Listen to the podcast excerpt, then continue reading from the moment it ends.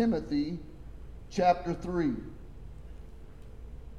We're going to start right here. Now, Kyle, your, your misfortune is that you have a pastor that said, No, I'm preaching your, your ordination because I preached my own ordination. they let me, and I did.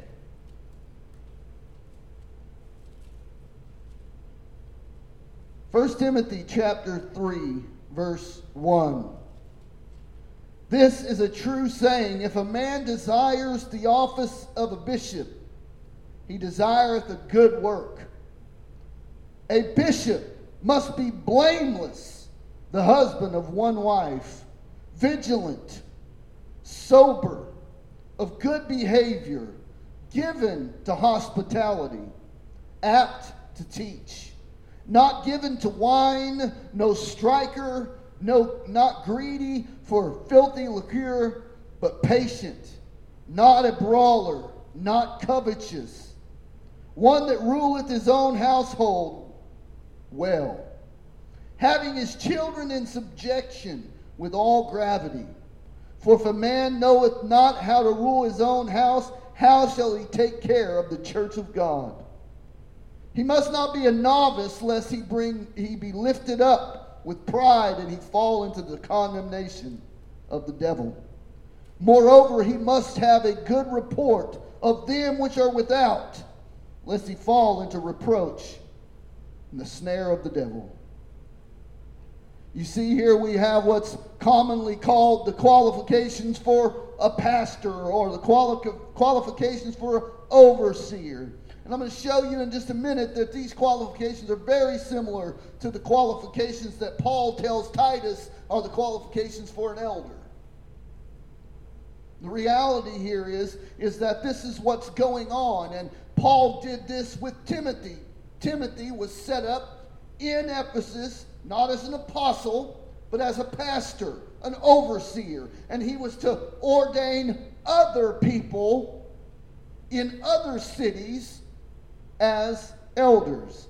And Titus is charged with the same task as an elder himself.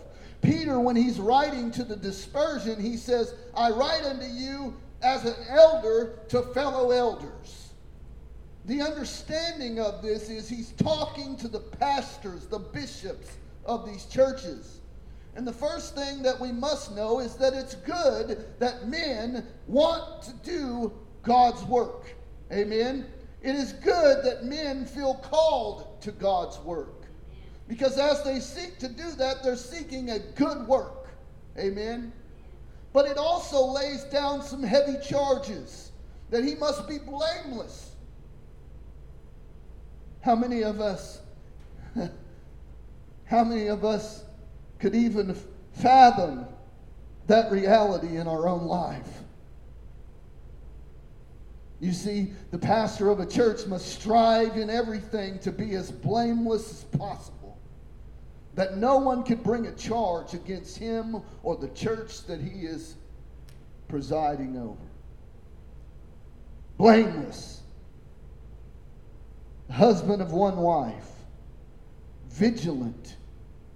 Watchful. Amen. Vigilant that word vigilant, we don't use that word very much now, but that means ever watchful. Uh, watchful of what? Well, you go to read what Paul tells Timothy watch thyself and thy doctrine. Amen. We're going to get into that. Vigilance is I'm watching what I'm preaching, I'm watching how I'm living, I'm watching what's going on around me, I'm watchful over the flock of God that has been entrusted to me. This is what it means to be vigilant, sober. You have to be sober in your thoughts, not fanciful, not extravagant, but sober, understanding the realities of the situations that you're facing, understanding the spiritual realities of what it is you're doing up here. Because I'm not up here to look good. I'm not up here to, to win the praise of men, as we noted in Micah and 1 Samuel 15.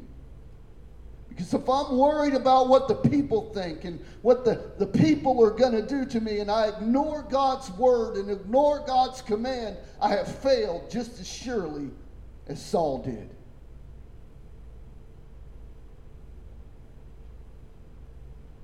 Paul lays this charge to Timothy preach the word. Be instant, in season, out of season.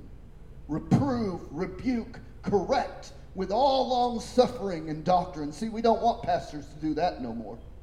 We want pastors that only pat us on the back and tell us how great we are and tell us how good we are, but they never, never question us of why we're still in a fight with Sister Susie so and so for 25 years and we haven't made up and we haven't forgiven and we haven't made reconciliation, which is our job. That's the only ministry Christians have, is the ministry of reconciliation.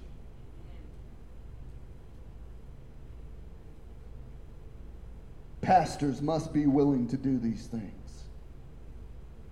Of good behavior, given to hospitality. It's very important for pastors to be open, loving, caring, willing to accept people, willing to talk to people, willing to meet people where they are, apt to teach. Think of all the qualifications that this man has, and I think he has an aptitude to teach. And I enjoy that about him. I think when we, what we must remember is we must also have an aptitude to be taught. Amen. So in our teaching, we must not think in ourselves having arrived, but to be ready to learn from God ourselves. Not given to wine, no striker. Now that no striker one got me as a pastor. I've, I've been ordained now 18 years, and uh, some what 10 years ago, 11 years ago, when I when I thought I wanted to be an MMA fighter. Okay. Who knows why people do? It's midlife crisis. Give me a break, okay? But while I was training to do that, I was in my own personal time studying and in the ESV and the NIV, where it says not a striker, it says uh, not a lover of violence. And that hit me. Why do I like this? Well, because my flesh likes the violence. And immediately the Holy Spirit put a check in me and said, This isn't for an elder. Now, somebody else, they might be able to do it, but a pastor who cannot love violence or be a striker, a brawler, found myself in a predicament where I had to choose between what I, what I believed wholeheartedly the Word of God said or what I wanted to do. This is, this is a charge that's going to go on and on in your life. You're going to see what, what you want to do, you're going to see what you would hope to do, and then you're going to see what the Word of God says to do. You have to do that. One that ruleth his own house well, having his children in subjection with all gravity. For if a man know not how to rule his own house, how shall he take care of the church of God? He must not be a novice, lest he be lifted up with pride. All these things are so important. And generally, because I'm Baptist, you know, the Baptists get stuck on just the first verse. They've got to be the husband of one wife, right? Like they don't go any farther and they don't even read the rest of these qualifications. Therefore, you got pastors in, in churches that shouldn't even be pastors because they're drunkards or they're abusive and there's other things going on in their life. Oh, but they got one wife. Big deal. They got one out of 15. And you think that makes them qualified. Turn with me, if you will, now to Titus chapter 1. Titus chapter 1, and we're going to start at verse 5. For this cause I left thee in Crete, that thou shouldest set in order the things that I am wanting, and ordain elders in every city, as I have appointed thee. If any be blameless, the husband of one wife, having faithful children, not accused of riot or unruly. For a bishop must be blameless as the steward of God, not self willed, not angry, not given to wine, no striker, not given to filthy lucre, but a lover of hospitality, a lover of good men, sober, just, holy, temperate, holding fast the faithful word as he has been taught, that he may be able by sound doctrine both to exhort and to convince the gainsayers. This is another, it, it, it adds to the end of this list from Timothy. Now that we understand the pastor is supposed to be this way, it also tells us that a pastor is also supposed to be able to, by his word that he holds faithfully to the word that he's taught, will be able to convince gainsayers or those who don't believe, those who are against the gospel, those who doubt it, those who question it. So now we see the local pastor is not just a shepherd taking care of a flock, but also a shepherd guarding a flock. Amen. These qualifications are nearly identical in every way, and they're, they, they take a few things and they boil them down sober, just, holy, temperate. When they're talking about holy, they're meaning your lifestyle, how you're living must be in a line in accordance with what you preach. Amen. Why did Jesus ridicule the Pharisees? He said, You listen to the Pharisees, but don't do what they do. Because they don't practice what they preach. You see, a servant of the living God, a pastor, an elder, an overseer, must live what he preaches. Finally, I'm going to move to some exhortations that are, we find in Scripture. Turn with me, if you will. We've, we've, we've laid out in 1 Timothy chapter 3 and Titus chapter 1 the qualifications of what it means to be an elder. Now we're going to give some exhortation to our potential elder. So turn with me to 1 Peter chapter 5. We're going to read verse 1 through 4. The elder which the elders which are among you I exhort whom I am also an elder and a witness of the sufferings of Christ and also a partaker of the glory that shall be revealed feed the flock of God which is among you take the oversight thereof not by constraint but willingly not for filthy lucre but of readiness of mind, neither as being lords over God's heritage, but as examples to the flock. And when the chief shepherd shall appear, ye shall receive a crown of glory that fadeth not away.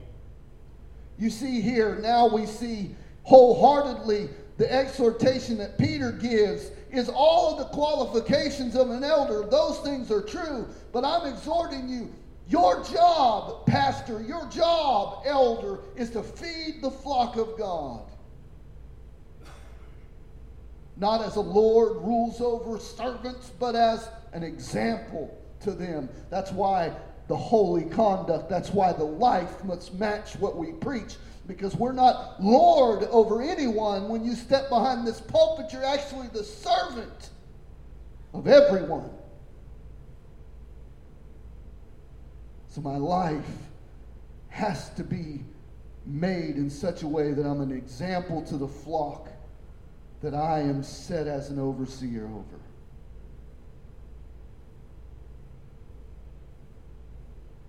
I think it's important for us to remember that Timothy ends that I have to be an example even to those who are without, so that they won't even have anything to say about me. So, how I present the gospel and how I interact with a lost and dying world is just as important as how I interact with those in this room that I say I love and I care for. Why? Because I'm supposed to love my enemies, to do good for them that despitefully use and persecute me. Amen?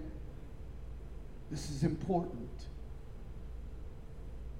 Another exhortation that I would like to turn to Acts chapter 20 at verse 28. And it's just one verse. And this verse is important to me because it lays the foundation that though we are going to lay hands on you and, and uh, ordain you for gospel ministry, this call does not come from us, but you are set apart by the Holy Ghost to the work of the ministry.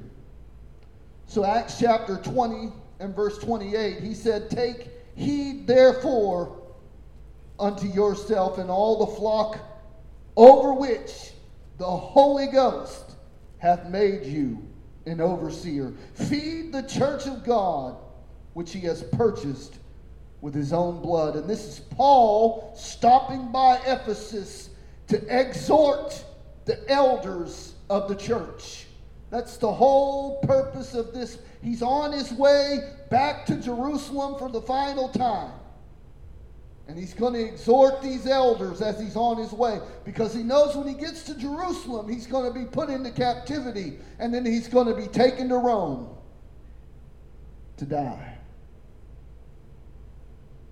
The reality of this witness is that we see that it is, yes, the hands of the presbytery lay upon those the charge of ordination, but they are not, that's not done until the call of the Holy Ghost puts a seed in the heart of man to say, This is what I believe God wants me to do.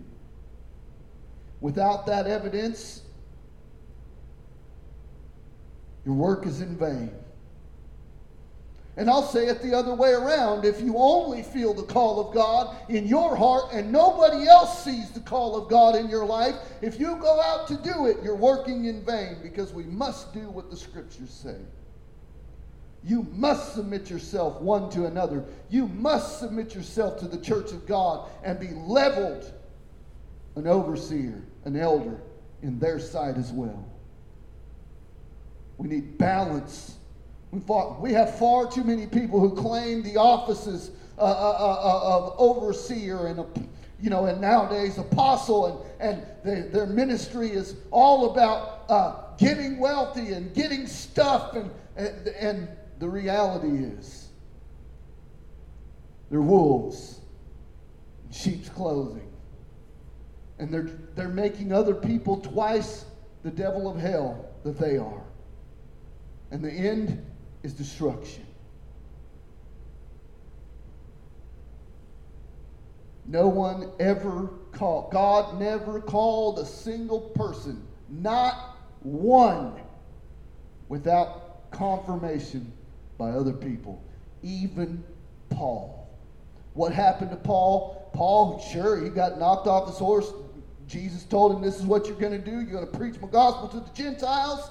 And what did Paul do? He had to sit in a room for three days and pray. And immediately after Ananias come and found him, he took him to the church. Paul was baptized. Paul stayed there and was confirmed in Antioch. The realities of this are important because none of us are called to ministry alone or on our own authority. Turn with me for one more, and then we'll close in 2 Timothy. But I'm going to go to Hebrews chapter 13 and verse 17. Hebrews chapter 13 and verse 17. This is very important.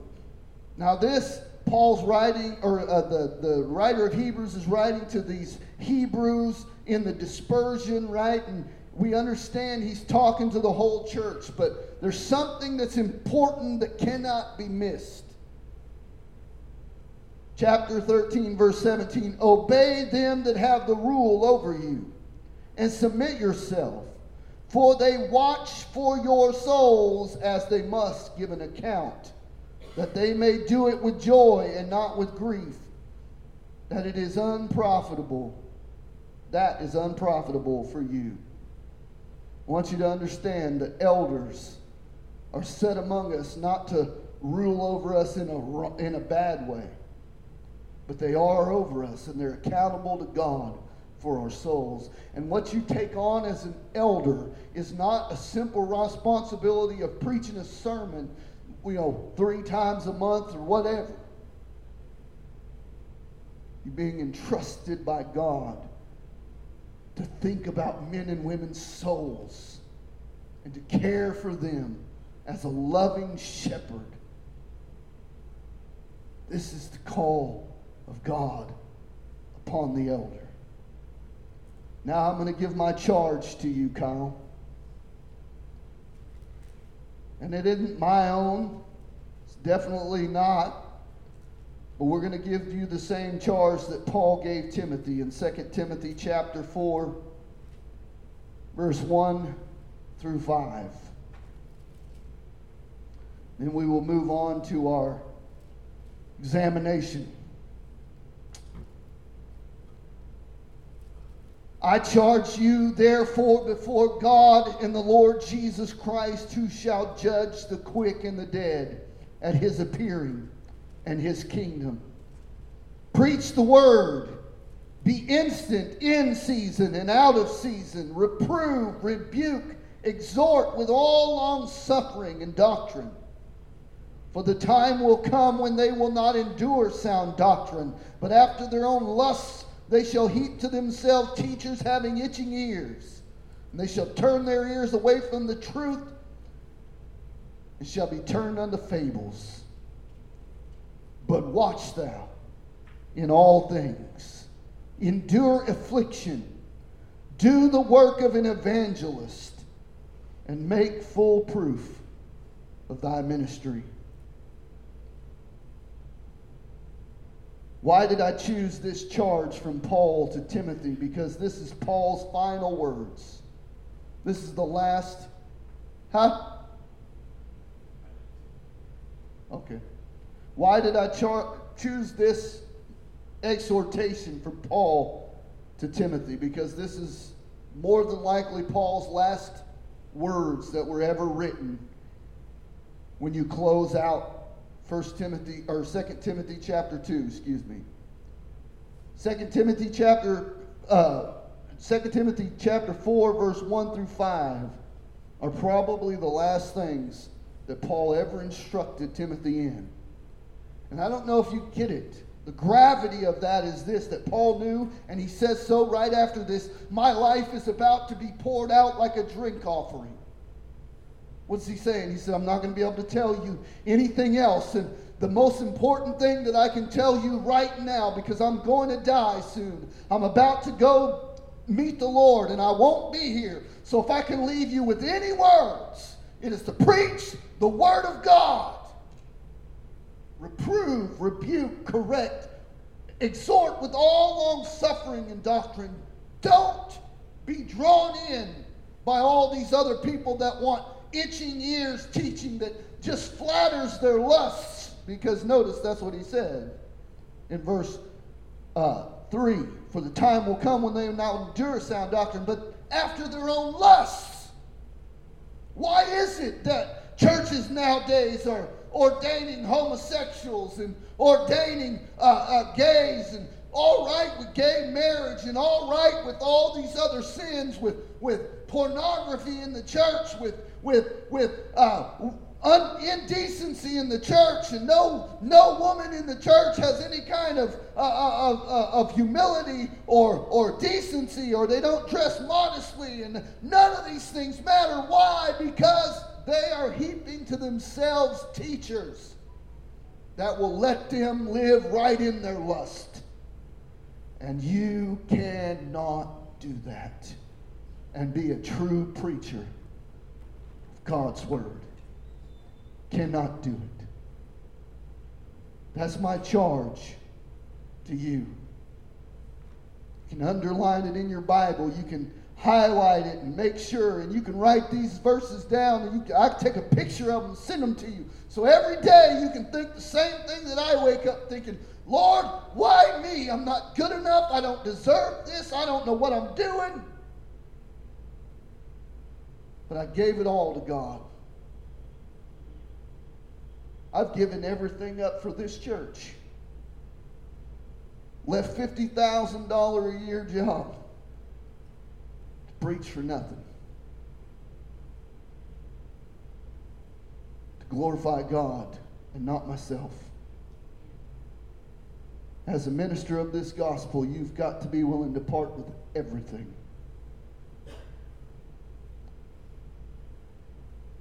You're not going to do it alone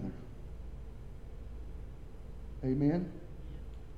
Amen. Kyle, I'm going to have you come on up here and, and have a seat, and I'm to, I'm to sit you out here where everybody else can see you. You guys got to uh, deal with a little bit of formality for a moment, okay? Uh, I had, uh, I don't know why that's all wrapped up around there.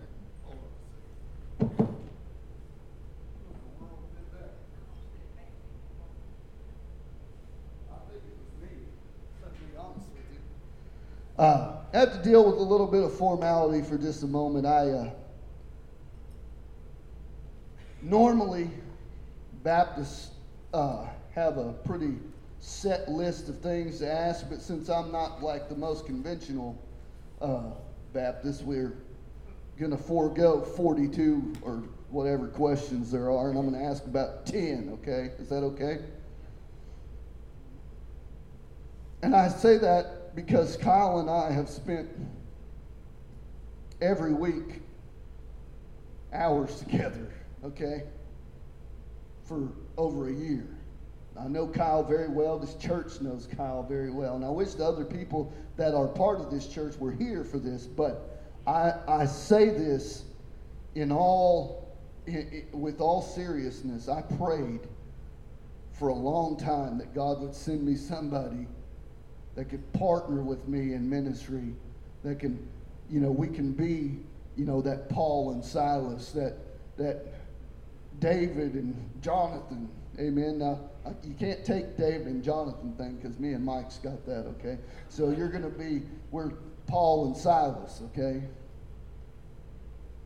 But I want to I want to ask just a few questions here, uh, so that this is understood that I did not go into this lightly. I actually been praying about this uh, for several months and decided a little over a month ago that this is what we're going to do.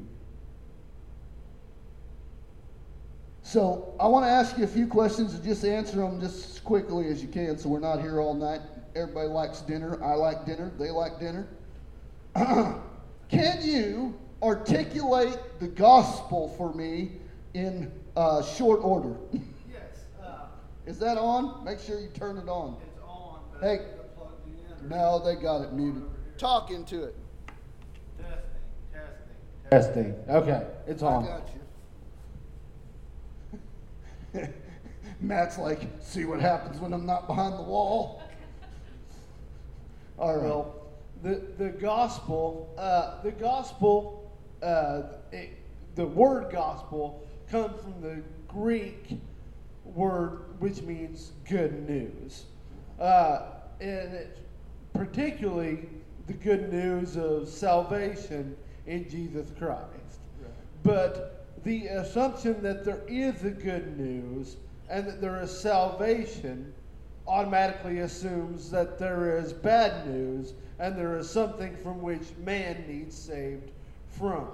And it is not from his uh, financial death and not primarily from his physical ailments, but it is from the problem of sin. Romans chapter 5 says that in Adam all sin, in Adam all die, and in Christ all men live. So the gospel seeks to answer what uh, seeks to provide an answer about what it is that God has done in the person of Jesus Christ for the sin of humanity. And um, so the gospel was first proclaimed in seed form, in promise form, to Adam and Eve in the garden. Right after they sinned, uh, God said that He would put enmity between uh, thy seed er, between the seed of the serpent of the devil and the woman's seed. And the seed would crush the head of the serpent and would receive a strike on his heel. And we see that in the crucifixion of Christ, in the blood atonement of Christ. He was wounded for our transgressions, Isaiah 53, bruised for our iniquities. And this is what Christ, this is what God, the Father, has done for sinners in Christ Jesus was to send him to be the representative for all mankind. And in order to receive the salvation that is promised in this gospel, you must put your trust in Jesus Christ. Amen. Amen. Amen. All present evaluating this statement, does it sound does it sound like the Bible? Does it sound like the scriptures, what the scriptures teach? Amen? Yes or no? Yes. Okay, good. Make sure you, you're listening to me, okay? Share with me your personal testimony and explain or your call to ministry. Okay. Uh, my personal testimony, uh, I was, uh, I came to know the Lord at a fairly young age.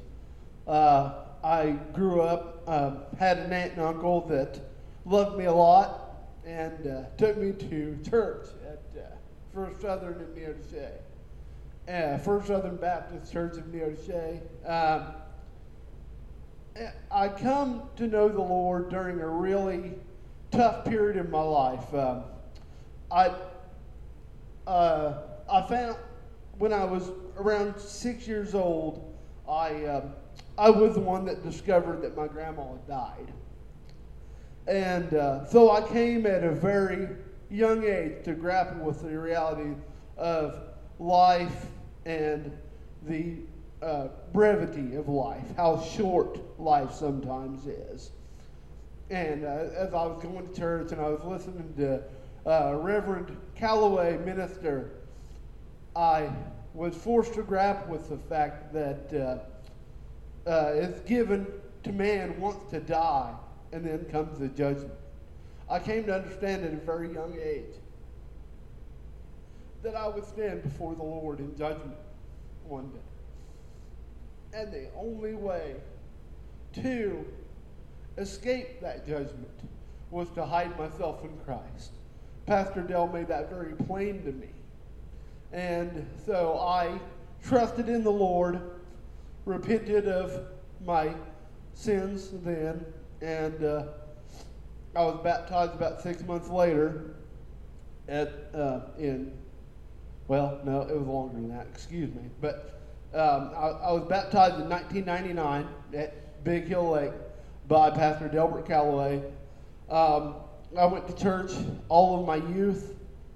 I, I, I grew up and, you know, I, I, I had a zeal for evangelism, for telling people about Jesus. I can remember one point, I was probably about 11 or 12 years old, if that old, and uh, we had a rack at the front of the church that had all different kinds of gospel tracts and little Gideon Bibles and cards about the church and its services and stuff. And I, I wanted, uh, I told Pastor Dale I was going to make a make ba- a bag up, make bags up with these little tracts, and I was going to go around and knock on people's doors. And he had explained to me why that probably wasn't a very good idea for a kid my age to do. But I was zealous to do the work. I wanted people to know about Jesus. At that point, I didn't want to be a preacher. I just wanted people to know what I knew about Jesus Christ. Because I feel strongly that if anybody does come to the knowledge of what I came to the knowledge of about Jesus Christ, they would trust in him for salvation. When did you get called to preach?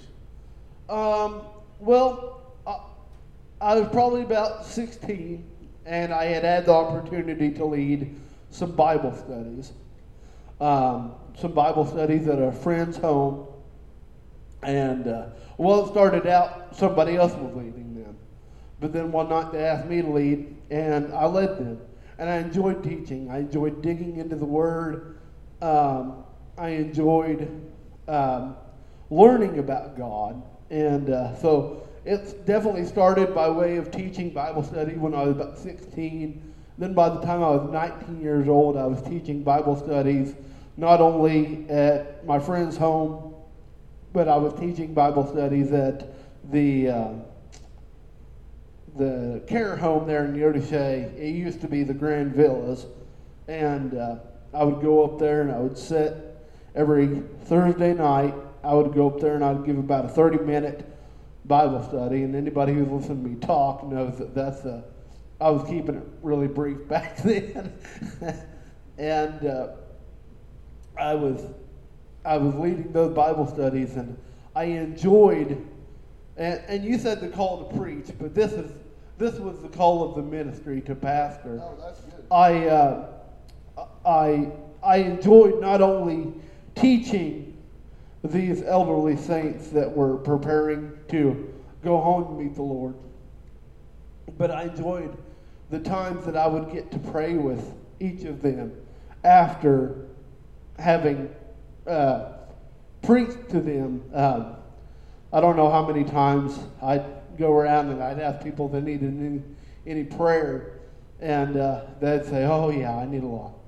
You and I would go to the room and I would sit there and they would talk to me and they would pour their heart out to me and I would sit there and I would pray with them, whether it was physical ailments or spiritual struggles, and I enjoyed that and I felt then that that was the primary call of the pastoral ministry was to not only to shepherd and labor in doctrine, but to shepherd people in the care of their souls and their bodies.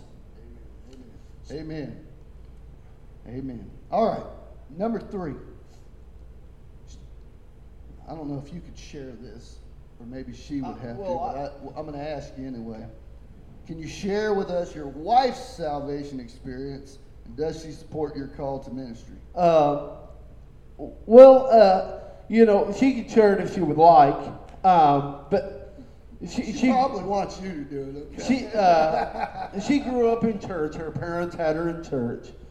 And uh, I think she was about five when she had a gospel conversation with her dad. Her dad explained the gospel to her, and she accepted Christ. Amen. Amen.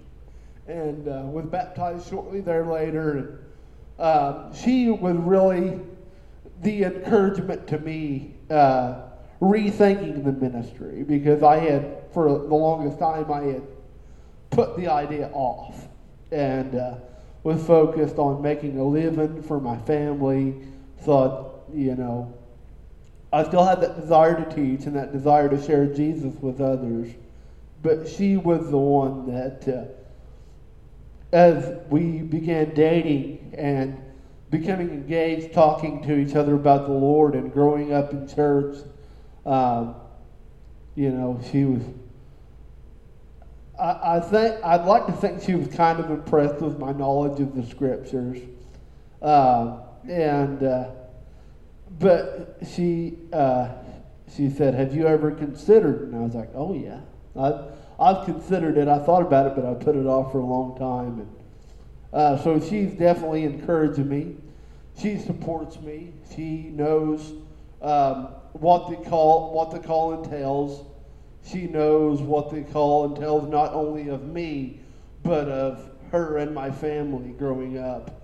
Um, we've learned a lot, of course, from watching you and Carmen here and watching uh, our, you know, pastors growing up and stuff. What the call is for the pastor's wife, and so she's very supportive, and I, I wouldn't be sitting here today without her support. Amen. Now, first of all, if Carmen ever saw anything uh, uh, impressive about me when she met me, it was beyond me. Okay, I'm just letting you know. I, I I thought I the like same it. thing. I was like, "What in the world is she seeing me?" Uh, let's let's try to move a little bit faster. I may I may I may buckle it down to a little less, uh, just for time's sake. Uh, but do you believe that the Bible? Oh, hold on, I missed one. Number four. What are your plans for future systematic study of God's Word? Well, uh, uh, I work full time. I I will be bivocational. Uh, and uh, so I don't have any plans currently for uh, seminary or anything of that nature, but um, my library is growing. I do a lot of reading, and uh, I plan to uh, make use of the various means that are out there now uh, with with the uh, invention of the internet and all that. There's just all kinds of good information out there. Um, I plan to stay studied within our uh, doctrinal statement here at the church, the 1689 Confession, and uh, further my knowledge by the reading of God's Word and reading of faithful men who have gone before me. Amen. Amen. Good. Good. Pastors can never stop learning, ever. Uh, number five, and this this by the way, these questions are not in any particular order of relevancy. Okay, they're all relevant. Uh, how do you uh, do you believe the Bible is the inerrant and infallible Word of God? Yes, I do. Okay, good. that was easy. Man, uh, why didn't we have start with those questions, right? That was a lot easier. Maybe you should. Uh, here's one that'll make it, maybe take a little while. How would you describe God? How would I describe God? Uh, well, the Westminster Catechism describes him as the first and chiefest or the first and greatest being. Uh, we believe with historical Christianity that um, God is omnipotent, God is omniscient, He knows all and He sees all. We also believe in the sovereignty of God. We believe that He controls the world. It is not as He set the world into motion and then stepped away and left it to man, but He is in meticulous control of this world. He is the creator of all things, He is the sustainer of all things, and at the end of days, He will be the judge of all things. Uh, I'm just going to throw this on there because this is we're talking about. Uh, how would you describe God? Uh, is God a Trinity? Oh, yes. Uh, yes, God is triune, Father, Son, and Holy Spirit, but yet there is only one God. Um, well, that's important because uh, you're when when when you're almost every almost every cult deviates somewhere in their belief in who God is, and that that view starts and it lives and dies on your doctrine of God. If your doctrine of God is wrong, then uh, there's going to be so many errors in everything else that you teach that it's going to be hard for uh, those who hear anything from you to really come to a true saving knowledge of who Jesus Christ is because we have to understand the Bible makes it evident and clear that God, there is only one God. Yet there is still a Father, Son, and the Holy Spirit, and those three are not the same, but they are one. And how that works is no different than how you have a, a, a body and a soul and a spirit all at the same time. Yes. But we know that's true too. Yes. Amen. Uh, let's uh, let's quicken the pace here just a minute, just for a minute. Who is Christ? Uh, Christ is the redeemer of God's elect. Christ is um, he's the Savior. He's the only begotten Son of God who was born under woman, born under the law to redeem those who were under the law. He came and he lived a sinless life. And he was crucified and raised again on the third day for our justification. And it is by the virtue of his virgin birth, life, death, and resurrection that we stand before God. He earned our righteousness. His righteousness was imputed to us. Our sin was imputed to him on Calvary, and he bore it all. He is a he is not a partial redeemer or not a possible redeemer. He is a redeemer, and whosoever believeth in him shall have eternal life. Amen. Amen. And I just like throwing out there John 6:30 or it's John 6:39 and 40 where he says this is the will of God, that anyone who looks to the Son and believes will have eternal life. Uh, that's just been my personal favorite verse over the last couple years. I, I used to just stick to, you know, uh, John 3:16 for that, but uh, when you really catch that he says this is the will of God in John 6:39, that's important. That's important. Uh, I'm, I'm, we're going to kind of do this one. It's number eight. You kind of answered it already, but I'm going to ask anyway. What does it mean to be saved, and why do you need salvation?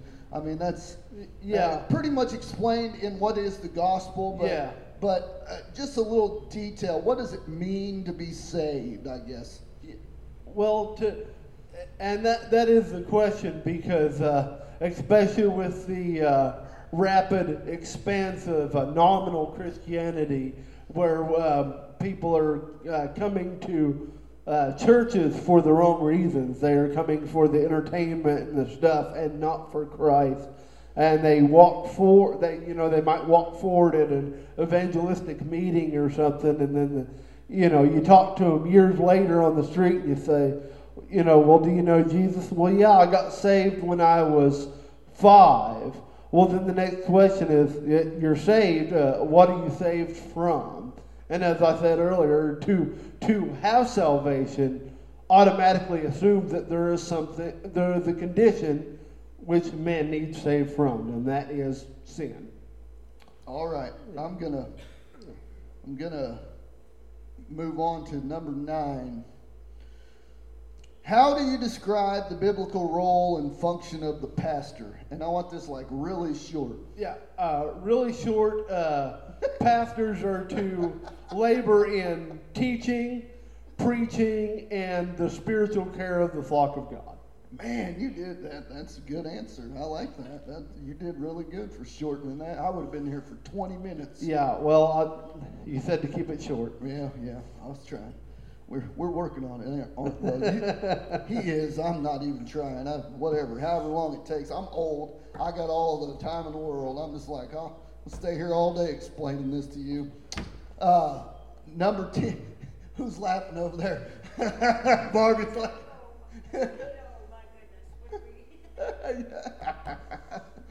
well, I got told when I was 20 I was old, so, you know. uh, number 10. Offer a brief description of your convictions on human sexuality, marriage, divorce, divorce, excuse me, and remarriage.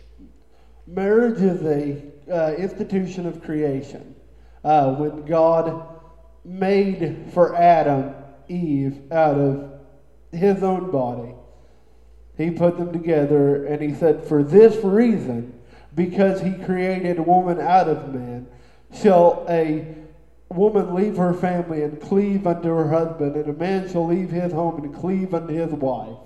And I believe that marriage is between one woman and one man, and it is a permanent bond. It is a covenant relationship, and I think it's especially uh, important in this day and age that we see it that way, um, because Ephesians five makes it clear that uh, the marriage is a picture of the mystery of Christ and His union with us. And I think uh, our culture has um, degraded the importance of marriage and the permanence of marriage. Uh, there is no picture of Christ left in modern marriage. We've got, as you've talked about many times, uh, no fault divorces and um, all this other manner of stuff that is going on. And we, anybody will get divorced for any reason. And I think the primary reason that the Apostle Paul says that marriage is a picture of Christ and the church, we need to understand what it means to love uh, love our wives as Christ loved the church. Uh, Christ did not love the church with a fleeting love that only lasted until he discovered that we had irreconcilable differences. He loved us uh, permanently. He sealed his oath to us with his life, giving his very life for us. And I believe that is to be pictured in marriage. Um, yes, there are biblical grounds for divorce, but I believe that grace is always the first measure, as it was with Christ to his church. Amen. Amen. Uh, I'm going to make this the final question. Uh, we could ask more and more and more and more. Um, I don't feel the necessity for that, but we're going to ask one last question. Provide for me a, a description of your personal and family devotion life. Uh, sure. I I wake up every morning to go to work, and uh, I I try to get up and read from the scriptures, spend my time in the scriptures. Uh, I've found recently devotionals helpful just for organizing my thoughts so that I'm not going here, there, and everywhere, but organizing my thoughts, sitting down with a, a devotional, or um, I got a, a, pr- a book of Puritan prayers, and I like to sit down and reflect on the rich doctrines of God they taught in those prayers, and uh, read and get up and pray for. Uh, pray for this church. Pray for my family. Pray for, uh, you know, those that I know that are lost and headed to hell. Pray for the salvation of those that I see. And I, I enjoy my morning devotion, my time with God in the morning. Um, of an evening, we try as far as our almost three year old son will let us to uh, sit down and to read a passage of Scripture, and we're working towards uh, implementing the catechism with him, but we also have him memorizing a verse of Scripture. And that's uh, it's been really encouraging to see just how much his little mind can pick up of the Bible. So, uh, family devotion, private devotion is very important to me, and it's you know it's literally why we meet together on Sunday. It's a, Sunday is a celebration of the worship that we've been having throughout the week. Uh, I don't see much of a point in meeting together on Sunday if we're not worshiping God seven days a week. Amen. Amen. Well, and I've said this in this church for years. If Sunday is the only time you're meeting with God, you got it wrong. Okay? Sunday is is it better not be the only time you're you're praying. It better not be the only time you're cracking your Bible open. It better not be the only time you're speaking or talking about God because I got news for you. If you only saw your wife once a week, you wouldn't be married long. promise you. I promise you, you would not be married long. Okay? Um, it takes commitment. Now, uh, this is a portion of uh, the service that I have left for the members of Agape Fellowship Church. And since there's not a whole lot of you here today, but you are here, this is important and it's prevalent to you. Do you have any questions that you would want to ask Kyle?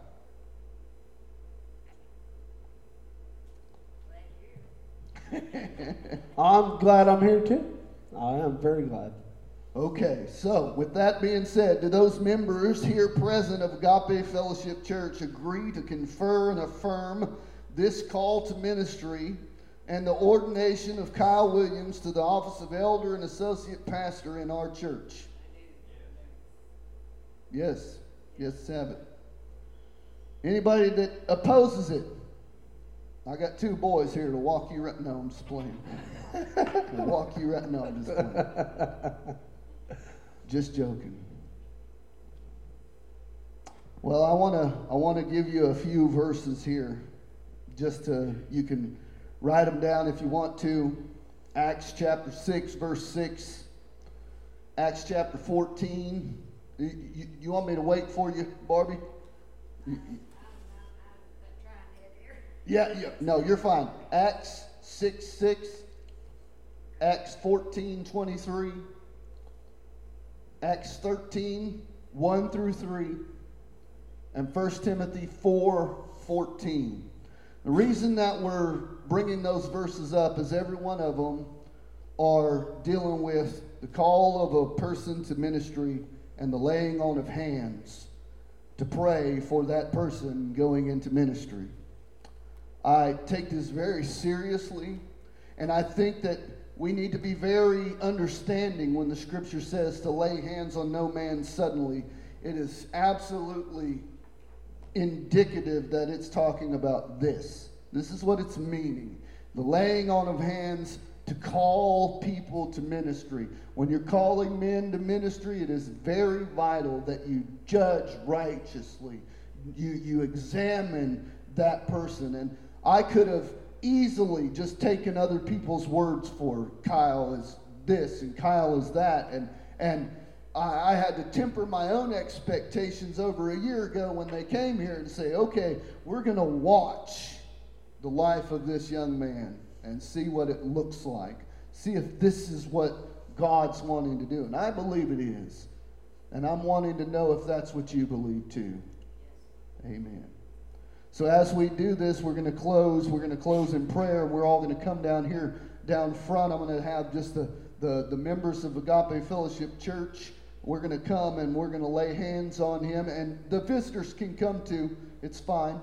Uh, but we're going to pray, and Kyle is going to be, uh, we're going to lay hands on him and ordain him into the gospel ministry. Amen. You can put the microphone down. You don't need nothing else now, buddy. All right, let's. I, I can't. I gotta set my mic down. Okay. Yeah. No, that's fine. Yeah, we're coming down there.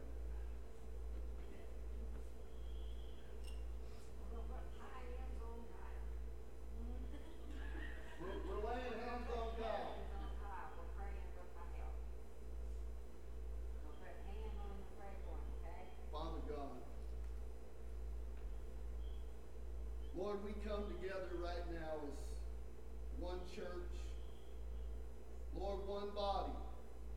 Though there are two churches present here today, God, we come as one body. We come as one church, church of the living God. Lord, I come as the elder over the church at Agape Fellowship Church, Lord. This section of ground that you have put me over. And we as a church, God, we now lay hands on Kyle, Lord, and we confirm him. We affirm the ministry that you've called him to, ordain him, Lord, to the gospel ministry, to the preaching of the gospel, to the office of pastor, elder here at this church, God, that he would share in that ministry with me, that he would walk and labor in this field, God, that we would till up the fallow ground that is set before us and reap a harvest for your kingdom.